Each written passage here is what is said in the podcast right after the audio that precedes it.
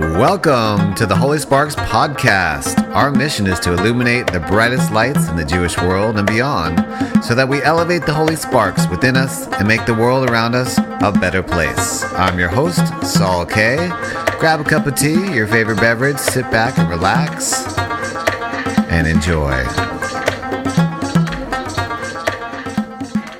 All right, ladies and gentlemen, welcome, welcome, welcome to the first episode of the Holy Sparks podcast. I am so excited about our first guest. Without further ado, let me introduce him properly. Rabbi Josh Warshawsky is a nationally touring Jewish musician, song leader, composer, and educator who has shared his original melodies and teachings with over 150 Jewish communities throughout the United States, Canada, the UK, and Israel.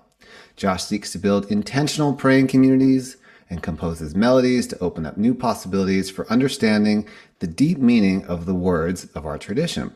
He was ordained in May 2019 from the Ziegler School of Rabbinic Studies in LA. Rabbi Josh is a sought after teacher. He served as the rabbi in residence of the Solomon Schechter Day School of Metropolitan Chicago from 2020 to 2023 and is a core educator of Song Leader Boot Camp. He has spent the last 22 summers at Camp Ramah in Wisconsin and the last 11 summers teaching and performing at Ramah camps across the country. He's released five albums of Jewish music and has been featured on eight anthology publications. Originally from Deerfield, Illinois, Josh spent the last decade in New York, LA, and Israel. He now lives in Columbus, Ohio with his wife Adina and their beautiful daughter Jonah. Josh's mission statement is to help people find a spiritual and meaningful home for themselves in order to live lives filled with purpose. He is guided and motivated by his belief that human beings are spiritual seekers and meaning makers. So, ladies and gentlemen, put your hands together for Josh Warshawsky. Oh, let's go. Louder in the back. In the back. Let's go. Let's go. That's how we do it. That's how we do it. Hello. Uh, welcome. Thanks welcome. for that. How are you?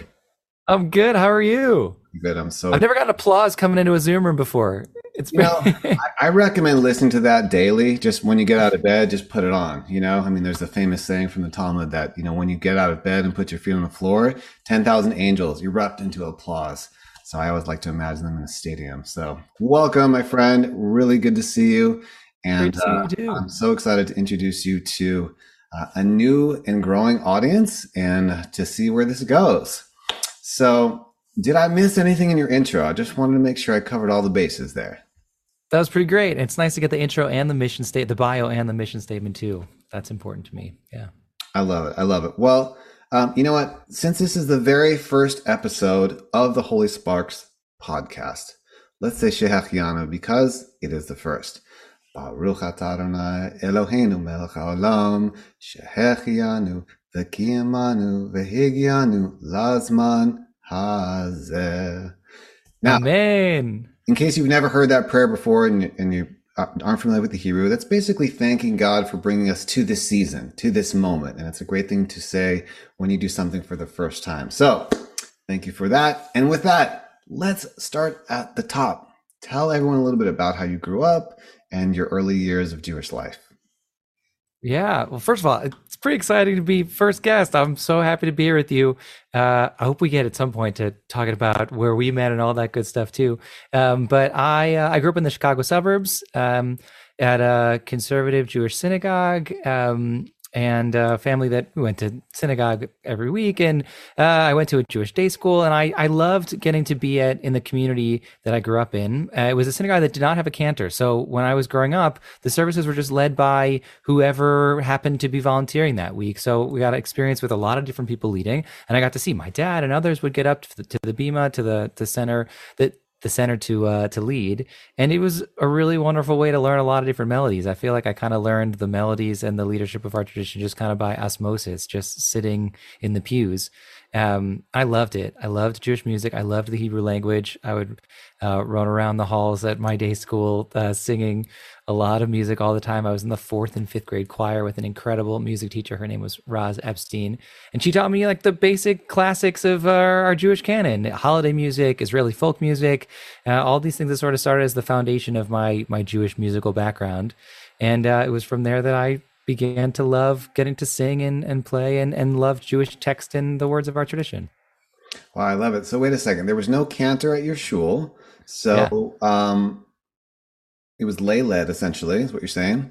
Yeah. We had a rabbi, but nobody led nobody led the musical aspects of the service, just various different lay people. Yeah. Okay. And then I'm guessing no instruments at that time in history.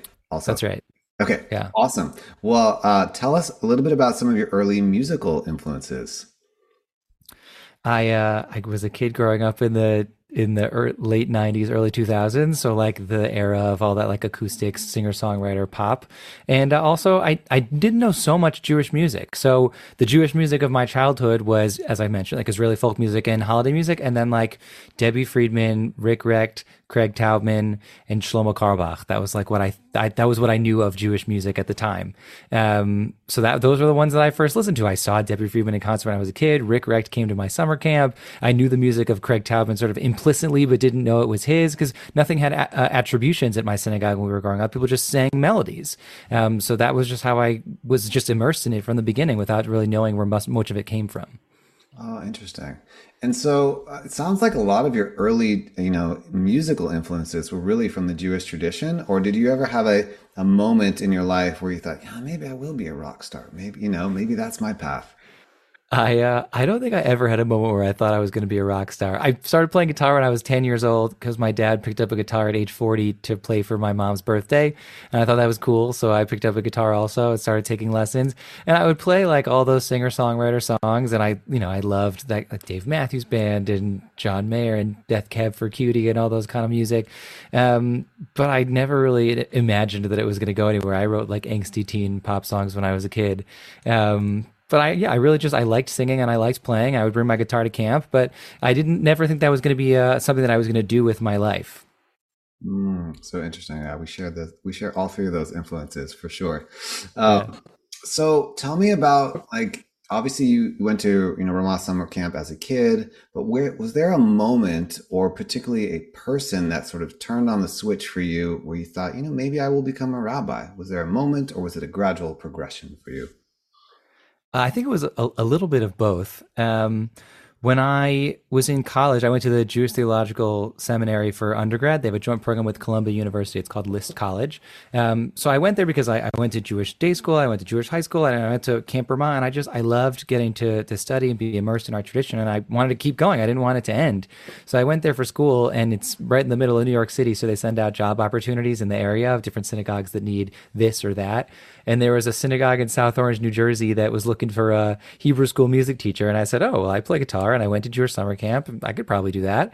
So I started as the music teacher at Bethel in South Orange, New Jersey. And um, I loved getting to play with the kids. I loved getting to lead tefillah and lead lead prayer and get to sing with all of them. But again, my influences were just a few musicians, so I thought that was really all that Jewish music was. Um, and that first year, Craig Taubman came to the synagogue to do a concert, and I got to prepare the kids with all of his music and get to get to sing with him on stage. And that was where I thought, wow, this is this is really cool that there are people who really do this and go around to different places and sing. Um, and then at the same time, I began to start writing my own Jewish music because I, I didn't know that there was so much Jewish music out there. I said, oh, here's a here's a prayer in the Siddur that I, I wish had a new melody. I'll just write one, I guess. So I, I tried to start writing music and I was invited to come to this conference, uh, this very small conference in St. Louis in 2010 called Songleader Boot Camp, which I think was where I met you for the first time at that very first one. Yep. And I was sort of exposed to this whole world of Jewish music and realizing that there's so much content and so much depth to it and so much beauty and all this this whole community of people who are trying to do this work. Um, and so I loved that. And then I also loved getting to study text and getting to apply some of this musical tradition to use music as a medium to open people up to the words and the teachings of our tradition. So I decided that maybe rabbinical school might be a good direction. I, I didn't think that music was always going to be a part of it, that I was going to go out and be a professional musician, but I, I knew that I wanted to be able to teach and to share uh, in, in, rabbinic wisdom. I love it. I love it. Yeah, that was definitely a quintessential meeting of so many people, and it really like Yeah. launched so many careers. And it, it intro, I I knew nothing of the sort of camper mob world at that time, and that was kind of a nice bridge as well. So yeah, Yeah. definitely shout out to SLBC, which is Song Leader Boot Camp. If you're listening and you're not familiar, uh, pioneered by Rick Recht. So amazing. Okay, so I know this may seem obvious because you grew up in the movement, but was there a conscious choice? Hey, I'm going to choose to align with the conservative movement in terms of my smicha, etc., as opposed to reform or, or orthodox. And t- talk about that a little bit.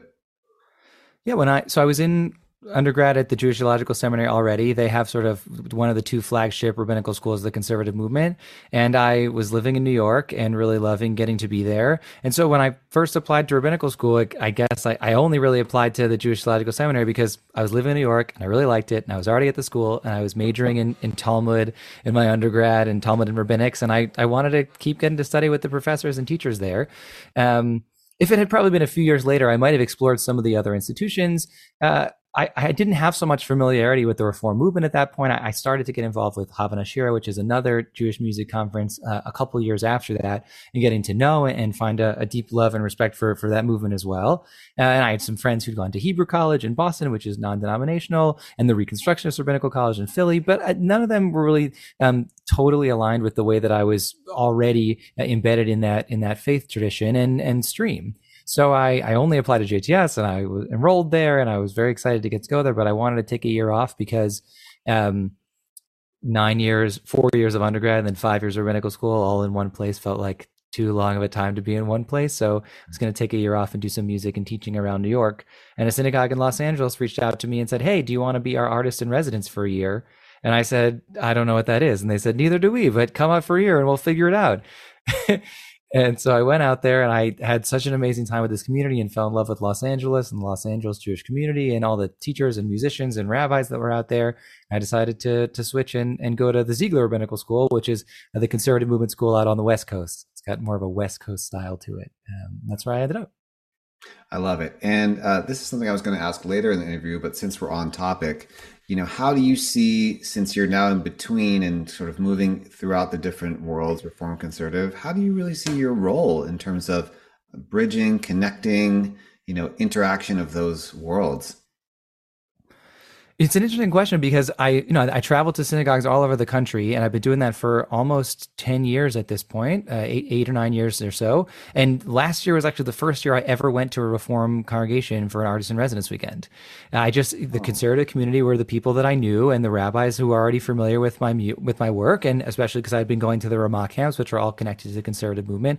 Those were just the communities that hired me, and I just recently be have been able to get to go to some Reform communities also. And I, I think across the board, like I said in the mission statement, is that people are searching for meaning and they're searching for spirituality, and we have it in our tradition. Uh, it just sometimes needs to be translated because it's foreign, not just because it's in a Hebrew language, but because it's buried in texts or buried in in wisdom that hasn't been opened up in many many years, or buried in the Siddur that we read the same words every week. And how do we be able to find meaning and inspiration from them?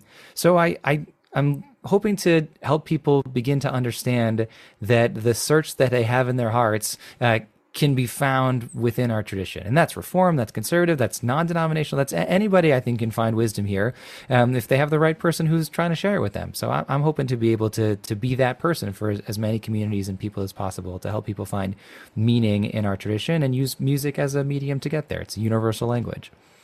I love it. I love it. There's definitely, I find that too. People are just, especially now, although I feel like I've been saying that for years, especially this year, people are hungry for spiritual growth, especially now. And then something else, especially now. So it's always now. Um, yeah. So talk about, you know, for people that are unfamiliar with, you know, what is life like as a traveling, you know, rabbi, music song leader? What is a typical month like for you? Like, kind of, a, I know every month is different, but just in general, like, what does it look like? So people can kind of see, hey, if I if I go down the the, the Rabbi Josh route, here's what I can expect my life to look like a little bit. Yeah. So I, when I chose this path, I had no idea what it was going to be like. I kind of made it up for myself. uh, when I went to rabbinical school, I wasn't. I was assuming that I would go into a, a pulpit or to a day school or something. I, I, didn't think that this would be a possibility. Um, and I had a traditional rabbinic internship in Los Angeles where I was at a synagogue. It was really wonderful. I was working with an amazing uh, rabbi, Rabbi Richard Camras at Shomrei Torah in West Hills, and it was just a really wonderful congregation and wonderful community. But I was also traveling to different communities all around the country at the same time, and I realized that there was something really powerful about getting to do that work. So my last year of rabbinical school, we were supposed to have another internship, and I was talking to my dean about all these thoughts that I was having, and he said, "Oh, why don't we make your internship traveling to communities around the country and see if that's something that you might want to consider in the rabbinate?" I said, "Can we do that?" And he said, "I'm the dean. We could do whatever we want." so, so my internship that year, I had a mentor in Los Angeles who was sort of processing everything with me, but I was traveling full time while I was finishing up school to communities all over. And I realized that that was how I wanted to to start my rabbinate. So I was ordained in 2019, and I had about eight months of traveling to communities all over. It was incredible. I was building amazing relationships and doing the work. And then it was March 2020, and everything got shut down. And I had about two years of two and a half years of trying to connect with communities virtually and sitting here in my basement, reaching out to as many people as I possibly could. And this year is the first year I feel like we're finally getting back to what it could look like to to build and to to get together in person and to sing. So um, most months I, I, have one or two residencies in, in different communities. I like to travel um, so I arrive on Thursdays so that Thursday night we can gather with people in the community, not just on Shabbat. So it doesn't just feel like somebody drops in and then they leave. We get to sing some of the melodies and also just get to gather and feel what it's like to sing because there's an energy that happens when you sing together in person. Mm-hmm. So just to feel that and immerse ourselves in it and share some of the melodies we're going to use that might be unfamiliar to people so that by the time we get together on Shabbat, it already feels like they're coming from the community itself.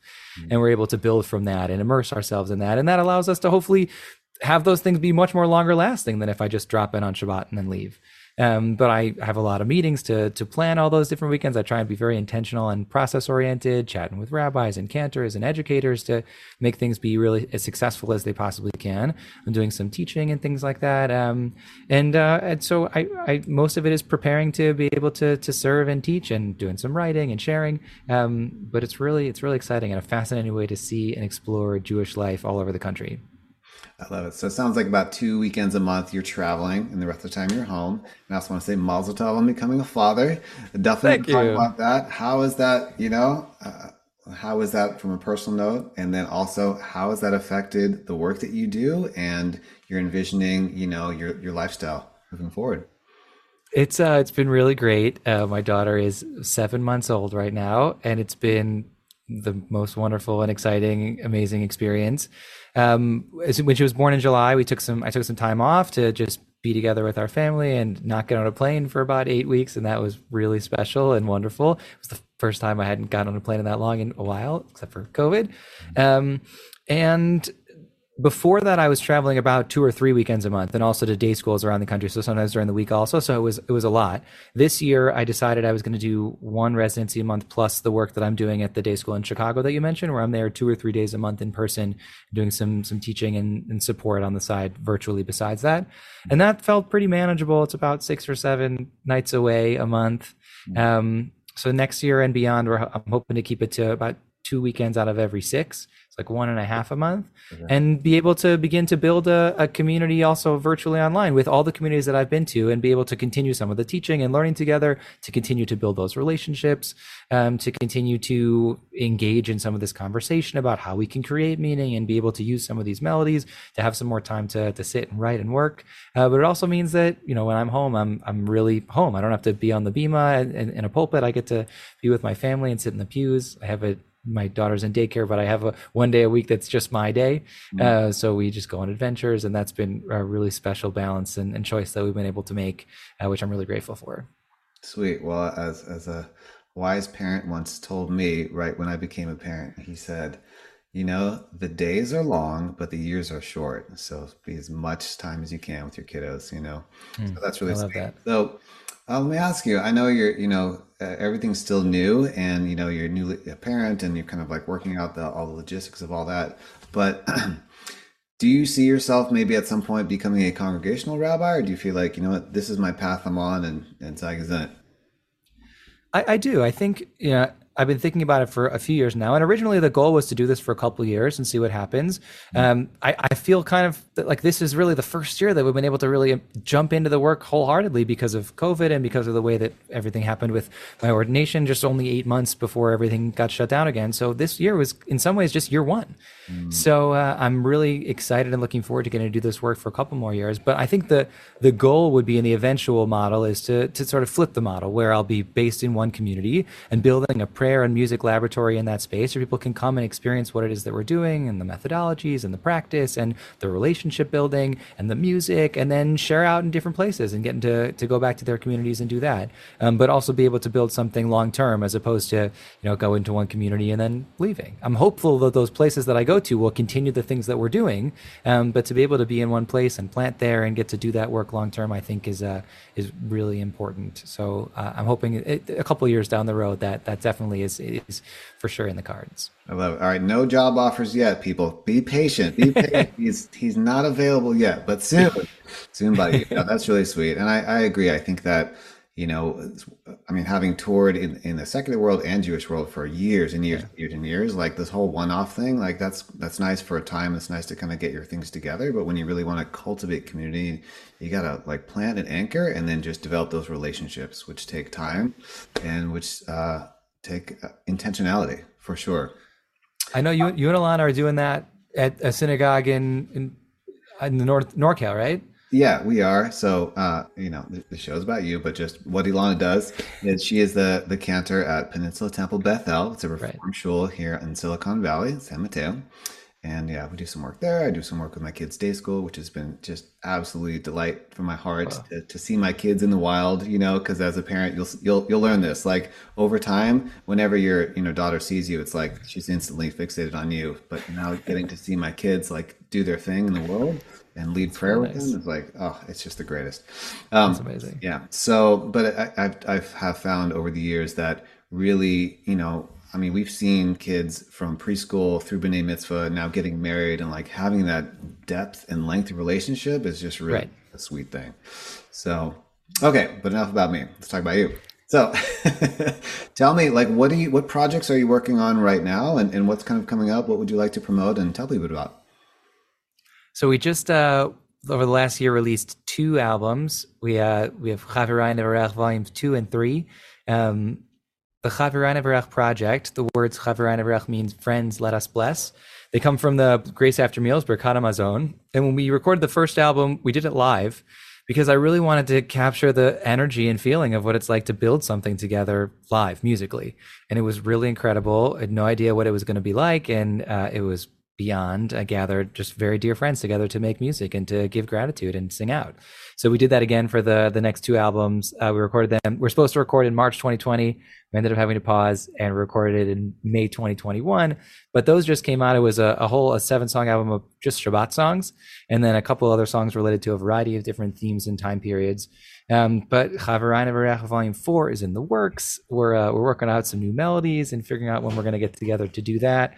Um, and I'm also thinking a lot about uh, different kinds of ways to to engage with some of the words of our tradition. Um, I'm working on some hybrid psalms, uh, which is in Psukei Zimra, the the morning service that we have every single morning. It's called Psukei Zimra is verses of song. Mm-hmm. And it's really just a, a, bunch of different hybrid psalms, right? There's 150 psalms. And I think that there's sort of the breadth of all human emotion can be found within the psalms. And I believe that if we can read through them and, and find the ones that are meaningful for us for any particular emotion that we're feeling, we can allow ourselves to channel what we're feeling into those words or to allow those words to help us express what it is that we're feeling in our hearts, which sometimes has difficulty getting out. Um, so the ones we say in the morning for Psukei Zimra have themes related to loyalty and kingship and truth and trust. Mm. And uh, I was thinking, what would it be like if if we could collect a new collection of hybrid psalms that are related to themes and emotions that we're actually feeling when we go about our day. Maybe there's a hybrid psalm on feeling excited because there's something big coming up in your life, or feeling nervous, or feeling alone. Uh, what would it be like if you could say one or two of those psalms as your psukei de zimra, as your verses of song for the morning that could orient you, set you on the right foot, and allow you to be the best version of yourself on any given day? So I, I wrote one when I was in rabbinical school, and I was very excited about it. Um, project sort of went on pause during COVID, but now I'm getting back into it and exploring all the, the, the emotions that are in the Psalms and trying to craft what it could look like to put them together in a meaningful way for Jews today. Love it. And so you're taking the the original text, but then recontextualizing it, or maybe adding some English as well to to to focus it on a particular you know midot or emotion. That's right, and I'm also rearranging some of the text in the same way. Right, the some of the Psukei Zimra is like a verse from this psalm, and then a verse from this psalm, and then a verse from this psalm put together on a variety of themes. So generally, the psalms have like uh, the first half is like I'm feeling alone and scared and God sucks. And then the end of the psalm is like, oh, wait, maybe I can figure this out. Maybe I can do this. And there's a nice turn. But there's different emotions that are embedded along the way in most of the psalms. So I'm sort of taking pieces from here and pieces from there and, and putting them together in, in a way that creates sort of a new psalm project. Um, but all of the words of our tradition, but then some new prose translations to them. Yeah. Oh, I love it. Um, anything you'd like to play us from that? Get a sneak preview? Oh, uh, sure. Yeah, I can do that. So this one this uh, was. Wait, is this the world debut of this song, gentlemen? This is this is not the world debut. Okay, okay, okay. Uh, okay. The this one came out on the podcast debut. It came out on on volume three, um, and it was that first hybrid song, the one that sort of started this project and idea for me. Um, it's the only one that has a melody right now, and uh, this was a hybrid psalm about feeling alone. It was something that our project assignment was to create your own hybrid psalm that could be used in some sort of pastoral setting. So it's about feeling alone and searching for comfort. Uh, it was very dear to my heart during the, the time when I was sort of stuck at my house for many years. Uh, I would think about it a lot, and that's actually when I wrote the the translation for it, the, that appears in the middle of the psalm. Um, it sort of came through when we were feeling very far from each other. And uh, it led me to hope that I can try and do that for a bunch of different hybrid psalms to, to add my own touch to the words of our tradition, too.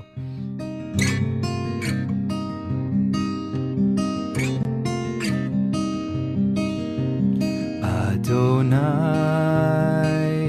Shema Tfilati, Shema Tfilati, V'shavati Elecha Tavo. אל תסתר פניך ממני ביום צר לי, ביום צר לי. הטה אליי אוזנך ביום אקרא מהר ענייני אל תרחק ממני כי צרה קרובה כי אין עוזר כי אין עוזר אחת שאלתי מת אדוני אותה אבקש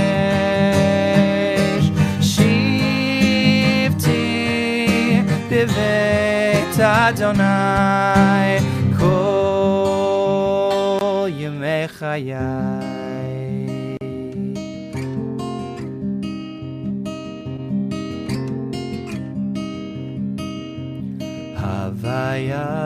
Havayash, hear my prayer.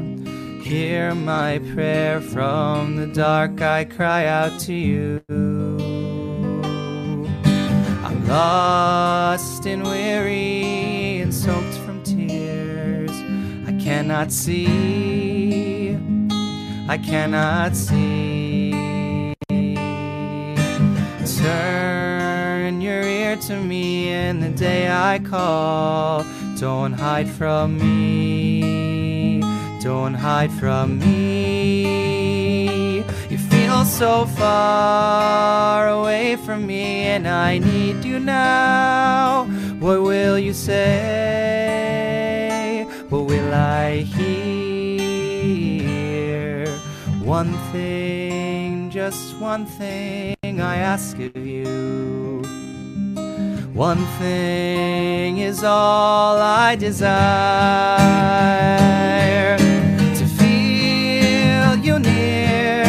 a home I'll build in you now until the end. Shivti vivet Adonai kol yemechayai.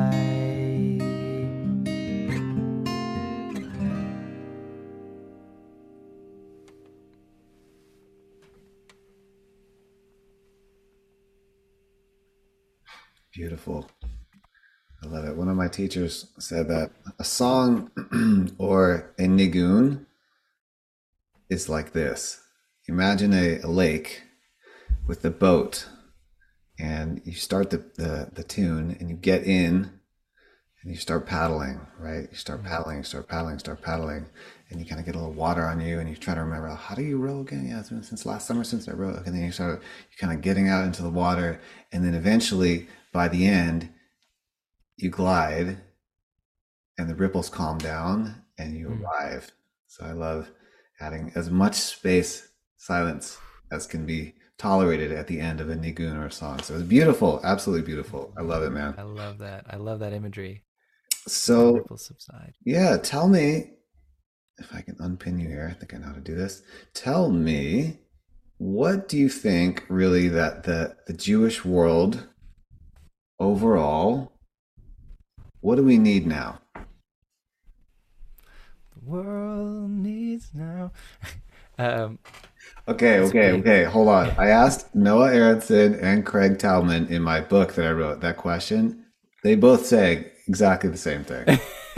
oh, Great mind. When Craig came to that synagogue at Beth El in South Orange, New Jersey, uh, he brought a young pianist with him, uh, this guy named Noah Aronson, to play along with him. That was the first time I met Noah too. There you so, go. oh, all great people. Um, I think that uh, there's a lot of ways that I could take the answer to this question, and I, I, believe that most of the foundation of it relates to the core mission statement that I'm thinking about, which is trying to find meaning and inspiration. Um, because the work that we're doing in the world is really difficult. And the lives that we're living are hard and the world today is a tough place to be. Not that it wasn't a tough place yesterday it was differently tough. It was differently tough a year ago 10 years ago. But right now it's a really hard world to live in. And the only way that we can engage in the world and be the best version of ourselves is if we allow ourselves to take advantage of the greatest gift that the jewish people ever received which was shabbat right? It's this moment of rest, this moment of recharge, this moment of reorienting ourselves and taking a pause. And so, uh, I, I try and utilize that time and that space to give ourselves an opportunity to figure out what it is that we want to do in the world. I think that that that intention can be found in, in the Siddur, these words that we say every day. I, when I talk to kids at the, in my day school about what prayer is all about, it's about setting an intention and grounding yourself and saying, who do I want to be today? And how can I help the world be who I want it to be today? And uh, I think that if we can find a way to utilize our tradition to get us there, to provide us with meaning, with spirituality, with uplift, and with community, we can be the best version of ourselves in the world and we can do the work that needs to be done. I, I think that that religion can be a, a, a, a, salve for the world. It doesn't only need to do the terrible things that religion sometimes does. And people do in the name of religion bad things. And people should also be doing really powerful, positive things in the name of religion in the world. You can walk through the world in any way that you want. But I believe that Judaism has a powerful teaching for us about how we can walk through the world meaningfully and in a way that lifts up the world and makes it better than we left it. So I'm hoping that we can engage with it more, that we don't just leave it by the wayside and say religion doesn't have anything for me. I'm hoping that people can find within Judaism the tools, the language, and the skills to be able to be who they need to be in the world. I love it. Yeah, I, I so often when I connect with people and we'll talk about Judaism, religion, and, and so often they'll say, well, you know, I'm spiritual, but I'm not religious because religion has such a bad rap, unfortunately, you know, or just maybe historically, there are plenty of reasons that it could get that. And yeah. so I love that you, that you reframe that. Um, a couple things I was thinking of as I'm, I'm watching you here. So I've experimented wearing a kippah, not wearing a kippah, hat, kippah, all sorts of different varietals, even putting on tefillin in a plane, which I don't recommend currently, but I've done that many times. And it always brings up a lot you know, internally and externally.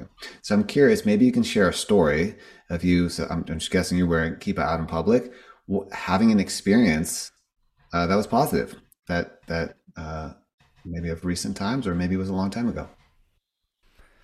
Yeah, I think um, wearing I've been wearing a kippah since I was like eight years old. I think one day uh, I, I wore it at school when I was growing up, and one day I, my mom drove me to tennis practice when I was eight, and she said, "Okay, you can take your kippah off for tennis practice," and I said, "No, I think I'll keep it on," and then it stayed on all the time after that.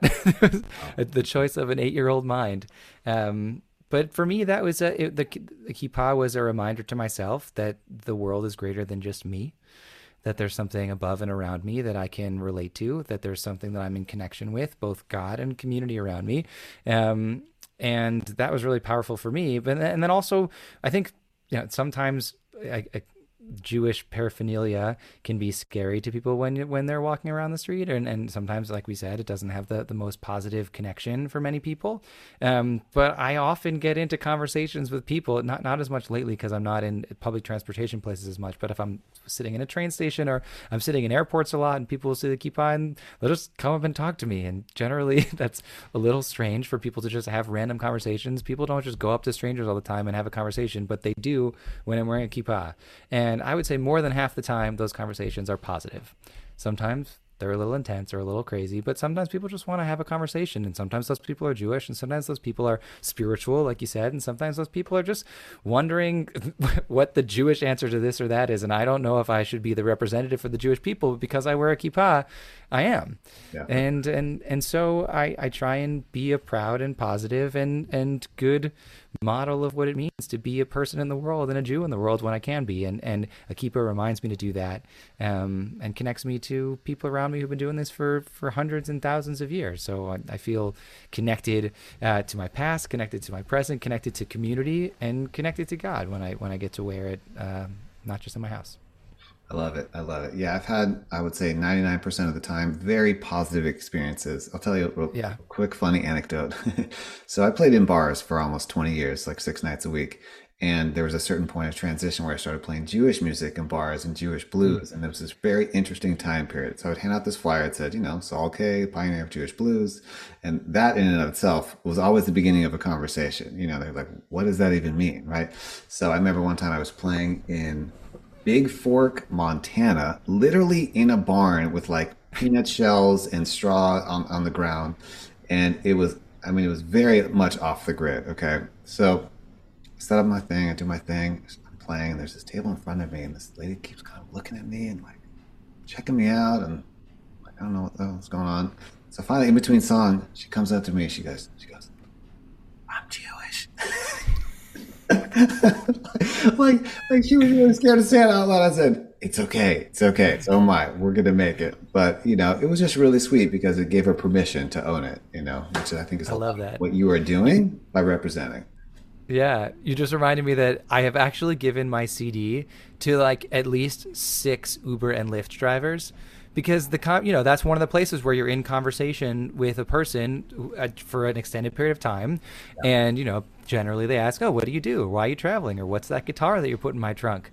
And I often will say, "I'm a rabbi or I'm a Jewish musician," and the conversation gets, "What is Jewish music? And uh, what is that about? What are you doing? Are you writing words? Are you writing the words? Are you writing the music?" And um, and then we, you know, we we put on the music in the car and we talk about it, and they're like, "Oh yeah, this is great." And so I get to like share Jewish music and the thing that I'm trying to do with people who would have no access or no idea about even what this is uh, if I weren't getting into the conversation with them. I love it. I love it. Yes. Talk to strangers, right? Talk yeah. to strangers. This is how we build bridges. Um, okay. Two more questions. So first question is what, what is the most challenging? I know you're such a positive person and like you, everyone feels like it's all sunshine and rainbows and you just come in and bless congregations and it's just like smooth sailing. But really for people that are really thinking of doing this work and particularly in the way that you do it, right? What's the most challenging part of of it for you? Um, there's a few things. One, I, like I said, I try and be very process oriented and talk to as many people as possible from the community. Sometimes communities aren't interested in being process oriented, and they say, "Hey, you're uh, you're Josh Warshawsky. Just come in and do your thing, and it'll be great." And it's generally way worse than it would be if we were able to talk it through. Um, now, so I think can I pause on that for a second? So yeah, that's listening that doesn't organically understand what process oriented, meaning when you're coming into a community, you're intentionally creating what you want to do with co-creating as opposed to co-creating, setting goals together, yeah. um, deciding what our, we want our takeaways to be, meeting with stakeholders, clergy, a committee, lay leaders, helping people understand and communicate what this is going to be, versus just coming in and doing my thing. Because I can come in and do my thing, and it's great, but it's never as great um, as being able to really think about it with people and that's the other thing is that it's it's really hard to uh, to translate and communicate exactly what it is that I do to the average person, let alone the average Jew. Um, people don't understand what sort of like liturgical music or prayer wor- or worship music or music that's in Hebrew, what this is all about and how it could be meaningful to them. And uh, my concerts, in some ways, it's like a concert, but it's also a study session. We're studying the midrashim, the stories that go with between the texts. We're exploring it together. It's a, it's a for me a transformational experience, and I think it's really moving for the people who get to be in the room and experience it. But getting people in the room is difficult because it's hard to explain what it is that I'm trying to do. So that's what sort of our, our, videos that we created with our with the album came out, so that we could share a little bit of at least sort of the music and what that's trying to do. Uh, hopefully, if people can see that and say, "Oh, that that looks really cool," then they'll at least put themselves into the room. But getting people to to come into the space is is I think the the biggest challenge that I have in doing this work because I'm not the one on the ground building the relationships. I have to trust that the people who are there trust me enough and understand what I'm doing enough to communicate that and bring people together so that we can make more of an impact. Yeah, I love it. And it's so important. And so someone is listening to this and they're starting on the journey of touring around.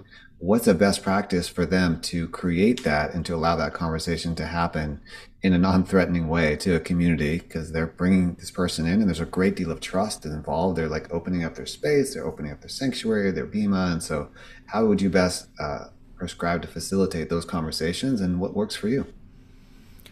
I'm trying something new over the last couple of weeks, actually. Um, led that was sort of um, initiated by the fact that I had a couple really, really fantastic weekends, and I, then I tried to sit back and think about what made them so great and why were they why, why were they so impactful? Why, why did so many people come?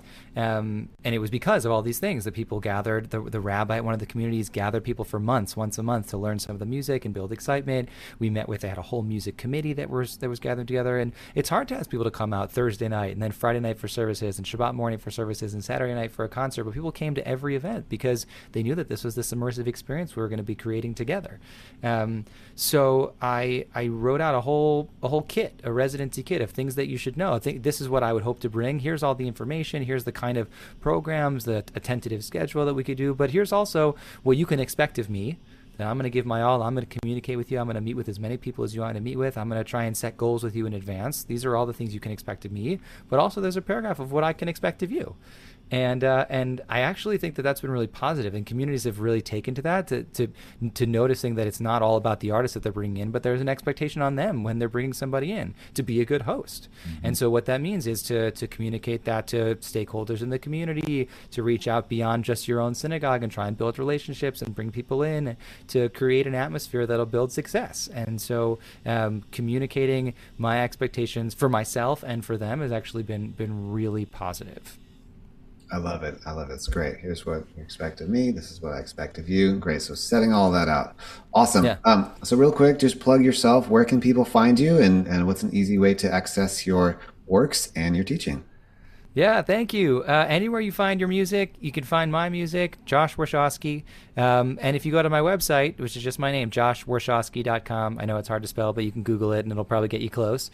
Um, the website is built so that every song has its own page with video, the resources, free sheet music, um, teachings about the songs, explanations, um, so that you can use it in your community in the, in the best possible way. Right? The music is meant to be shared, it's meant to be sung, it's meant to be prayed. So I want people to understand where it came from, why it was written, and how everything sort of fits together. So if you're looking for a place to explore a little bit more, that's the place to go.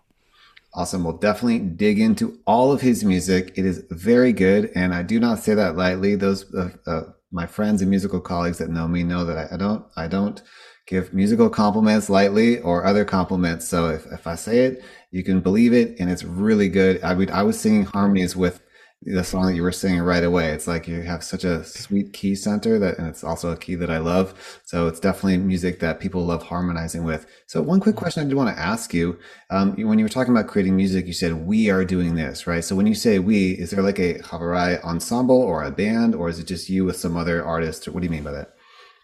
um, the group that that created the Chaverai Nevarech albums was me with a bunch of dear friends from all over the place that I brought together. Most of the people are Los Angeles based, but also from all over the country. Uh, and I, I co-write with mostly with my friend Colleen Dieker, who's a violinist and vocalist, and we travel around most weekends together to different places, getting to share and sing.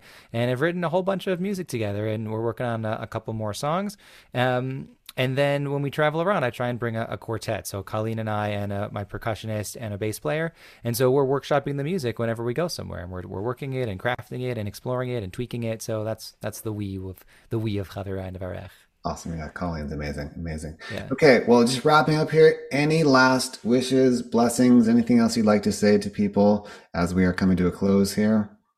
I'm grateful to you for doing this work. I think uh, hearing stories of people's rabbinic paths and, and cantorial paths and just the, the things that draws people to clergy, I think is, is really important, especially nowadays when uh, we're at a in a time when we're kind of struggling to to bring people to this path.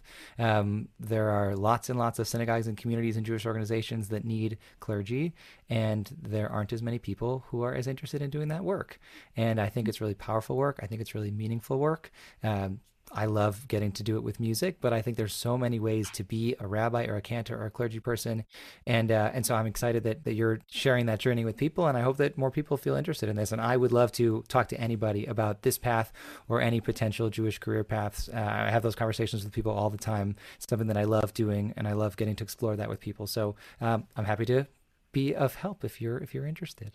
Awesome. Well, thank you so much, Rabbi. I appreciate you. I appreciate you musically, appreciate you as a friend. And I just love seeing you shine out there. You know, it's just my greatest wish is that we'll have, we would continue to raise the bar of prayer, of music, of community engagement, and of, of teaching people and sharing with people how much depth there really is in this tradition. Right? Like, I like to think of Judaism as this incredible buffet and you can keep mm. coming back as much as you want and there's so many different dishes and there's so many different flavors and there's so many ways to engage and i just really appreciate what you bring to the jewish world and i just want hashem to bless you with continued parnasa and simcha and shalom and, and happiness in your home and on the road.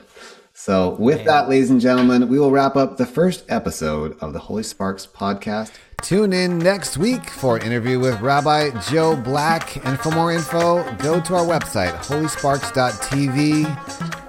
Shabbat Shalom.